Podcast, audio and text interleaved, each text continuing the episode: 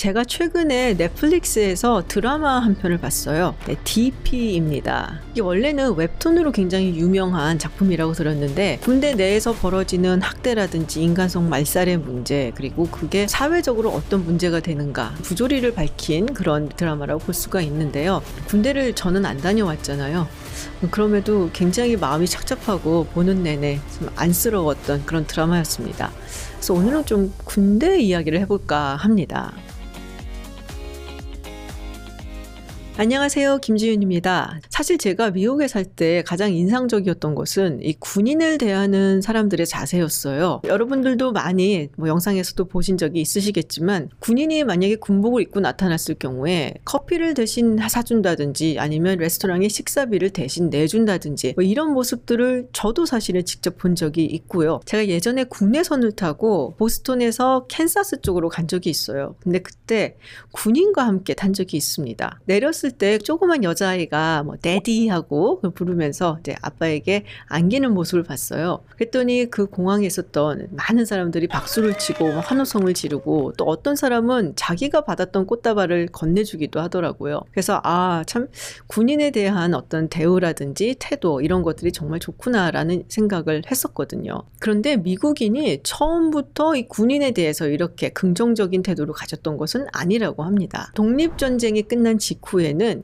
이 직업 군인에 대한 인상이 굉장히 안 좋았다고 해요. 이들에게 있어서 직업 군인이라고 한다면 왕을 지키는 근위대, 근위병 이런 생각을 했고 국가를 지키는 군인이다라는 생각이 별로 없었다라는 것이죠. 특히나 유럽에서는 주로 귀족의 자녀들이 장교가 많이 됐었기 때문에 장교에 대한 반발심은 굉장히 컸다고 합니다. 그래서 미국인들이 당시에 이래야 참 군인이지라고 생각했던 것은 밀리시아, 즉 시민군이었다라고 해요. 그리고 군인을 꺼려했던 것은 좀 현실적인 이유도 하나 있었죠. 아무래도 병영 생활을 하고 하다 보니까 위생적인 부분에서 상당히 좀 지저분했다. 그래서 뭐 병균도 가지고 다니고 사람들이 좀 안 좋아했다라는 것도 있고요. 그 당시에는 군법 같은 것이 확고하게 잡혀지지 않았었기 때문에 실제로 민간인에게 피해를 끼치는 경우도 꽤 있었다고 해요. 먹을 것을 훔친다든지 약탈을 한다든지 혹은 그 이상의 범죄를 저지른 경우도 있었다고 하죠. 그런데 미국이 점점 커가면 서 외국과 전쟁을 하면서 군인들이 어떤 책임을 지고 있는가를 알게 되고 그러면서 군인에 대한 태도도 달라졌다는 거죠. 1812년 영국과의 전쟁을 치르고 또 멕시코와의 전쟁을 치르고 그리고 남북 전쟁을 치르면서 군인의 존재에 대해서 상당히 다르게 생각을 하게 됐다고 합니다. 그리고 남북 전쟁이 끝나고 나서 지금처럼 전사한 군인들을 애도하는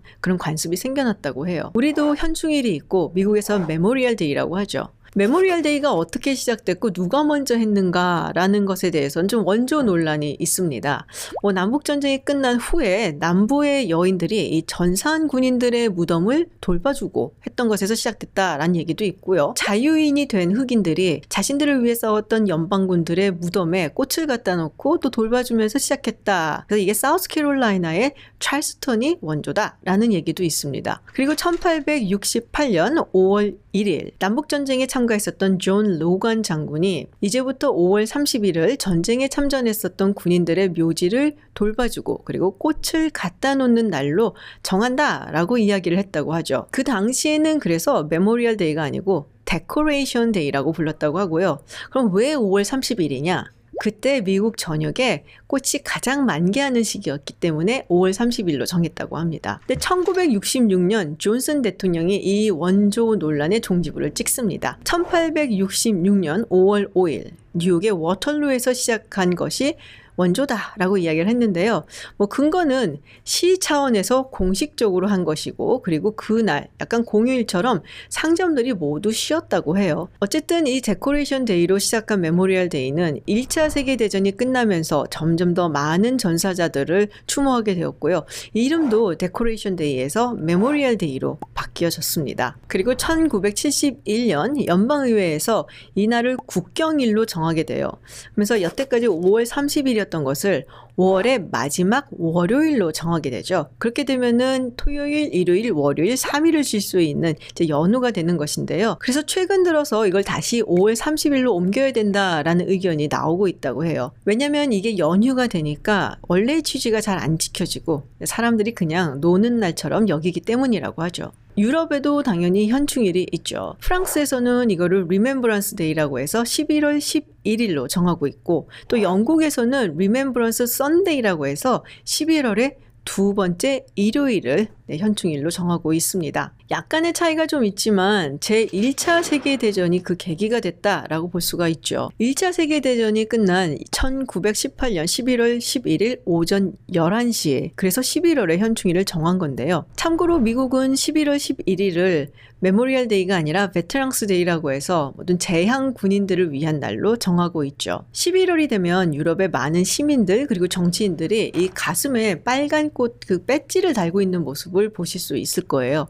이 빨간 꽃은 빨간 양귀비 꽃입니다. red poppy라고도 이야기를 하는데요. 1차 세계대전 당시에 프랑스의 북부 그리고 벨기에의 플란더스 지방이 정말 격전지였죠. 포탄과 화염으로 황폐해진 이곳에서 2015년 봄이 되니까 아무것도 자랄 것 같지 않았던 이 땅에서 피어나는 것이 하나 있었는데요. 그게 바로 빨간 양귀비였다고 합니다. 생물학자에 따르면 이 양귀비는 색깔이 있으면은 잡초에 가까운 생명력을 가진다고 해요. 그래서 아마 그런 땅에서도 이 빨간색 양귀비 꽃이 피었던 것이 아닐까라는 생각이 듭니다. 당시 캐나다의 군의관으로 전쟁에 참여했었던 존 맥크레이 중령이 이 양귀비 꽃밭을 보고 상당히 인상을 받았다라고 하죠. 그리고 2차 이프르 전투를 겪고 나서 시를 하나 썼다고 해요. 참고로 2차 이프르 전투는 독일군이 최초로 염소가스를 사용한 바로 그 전투입니다. 어마어마한 사상자를 냈는데요. 연합군 측에서만 무려 8만 7천 명의 사상자를 냈고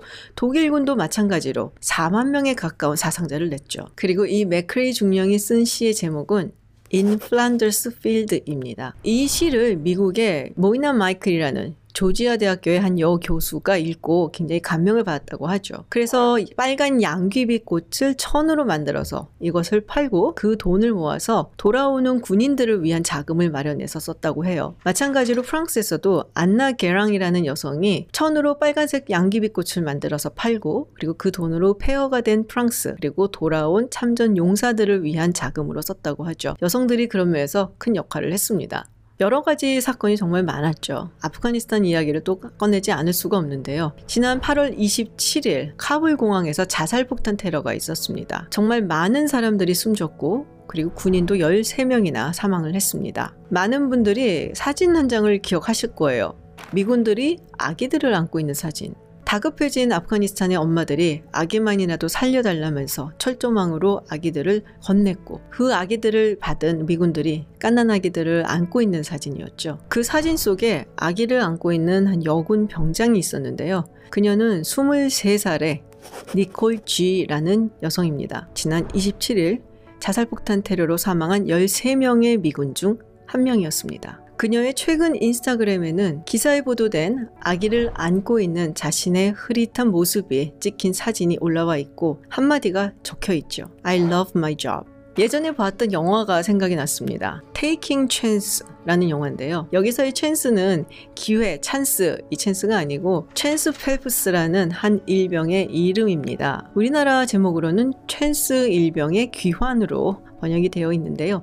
케빈 베이컨이 주인공인 마이클 스트로블 중령 역할을 맡았는데요. 마이클은 이라크전에서 전사한 이 챈스 펠프스의 운구를 직접 하겠다고 나섭니다. 사실 동향인 것을 제외하면 전혀 모르는 사람이고 그리고 중령의 입장에서 운구를 할 만한 그런 위상은 아님에도 불구하고 본인이 직접 운구를 하겠다라는 이야기를 합니다. 동부에서 와이오밍주까지요. 다른 사람들은 이라크 전에 나가 있는데 자기는 안전하고 편안하게 가족들과 함께 정보 장교로 남아있다는 것에 양심의 가책을 받았기 때문이죠. 영화는 이 챈스 일병의 운구의 여정을 큰 클라이막스 없이 담담하게 그려냅니다. 그럼에도 정말 많은 사람들에게 감동을 줬죠. 최대한의 예우를 갖춰서 멀쩡할 리 없는 챈스 일병의 유해를 수습을 합니다. 깨끗하게 새 제복을 입히고 그리고 그의 유품들도 모두 깨끗하게 정리를 하죠. 유품에 묻어 있는 핏자국도 다 씻어내고 그리고 유족들에게 건네줄 성조기를 준비를 합니다. 챈스 일병의 부모님이 이혼을 했기 때문에 두 장을 준비하는 배려도 잊지 않죠. 그리고 운구를 하게 된 마이클에게 주의사항을 건네주는데요. 어떤 일이 있어도 챈스 일병이 어떻게 전사를 했는지에 대해서 추측성 발언이나 혹은 정황을 이야기하지 마라. 라는 것. 그리고 운구를 하게 되는 관이 차에 옮겨지거나 비행기에 옮겨질 때 꼭 옆에 서서 조의를 표하고 경례를 하라라는 것이었습니다. 그렇게 챈스와의 여정이 시작이 되는데요. 들은 대로 운구를 할 때마다 관 옆에서 경례를 표하면 공항에서 일하던 노무자들도 함께 다가와서 모자를 벗고 조의를 표하곤 합니다. 마이클은 챈스와 함께 하는 동안 제복을 절대로 벗지 않고 그가 들고 가는 챈스의 유품이 공항의 엑스레이 통과하는 것을 절대로 허용하지 않죠. 항공사의 직원은 좌석을 1등석으로 알아서 바꿔주기도 하고 또 승무원은 자신의 소중한 십자가를 건네기도 합니다. 비행기 기장은 지금 전사한 일병의 운구를 하는 사람이 타고 있으니 마이클 이 먼저 내릴 수 있도록 배려해달라고 승객들에게 부탁을 하기도 합니다. 가장 압권이었던 장면은 좁은 2차선 도로에서 이 차량이 전사자의 운구 차량임을 알아보고 다른 차량들이 깜빡이로 조의를 표하고 앞서가던 두어 대의 차량이 앞장을 서고 그리고 운구차 뒤에 있는 차량들은 그 어떤 차도 추월을 시도하지 않습니다. 고통스러우면서도 막중했던 임무를 마치고 돌아온 마이클이 담담하게 고백을 하죠. 한 번도 챈스를 만난 적이 없지만 나는 그가 그리울 것 같다. 영화의 메시지는 바로 그것이 아니었을까 생각을 해봅니다. 한 번도 본 적이 없지만 그들의 희생으로 인해서 우리가 평안하고 안정된 삶을 누리고 있다면 우리가 해야 될 일은 그들을 기억해주는 일이죠. 그게 바로 국가와 시민이 군인들에게 해야 되는 최소한의 책임이라고 생각합니다. 우리의 군인들은 그에 상응하는 대접을 받고 있을까 궁금해졌습니다. 오늘 영상 여기서 마치고요. 다음에는 즐거운 이야기로 찾아뵙겠습니다. 고맙습니다.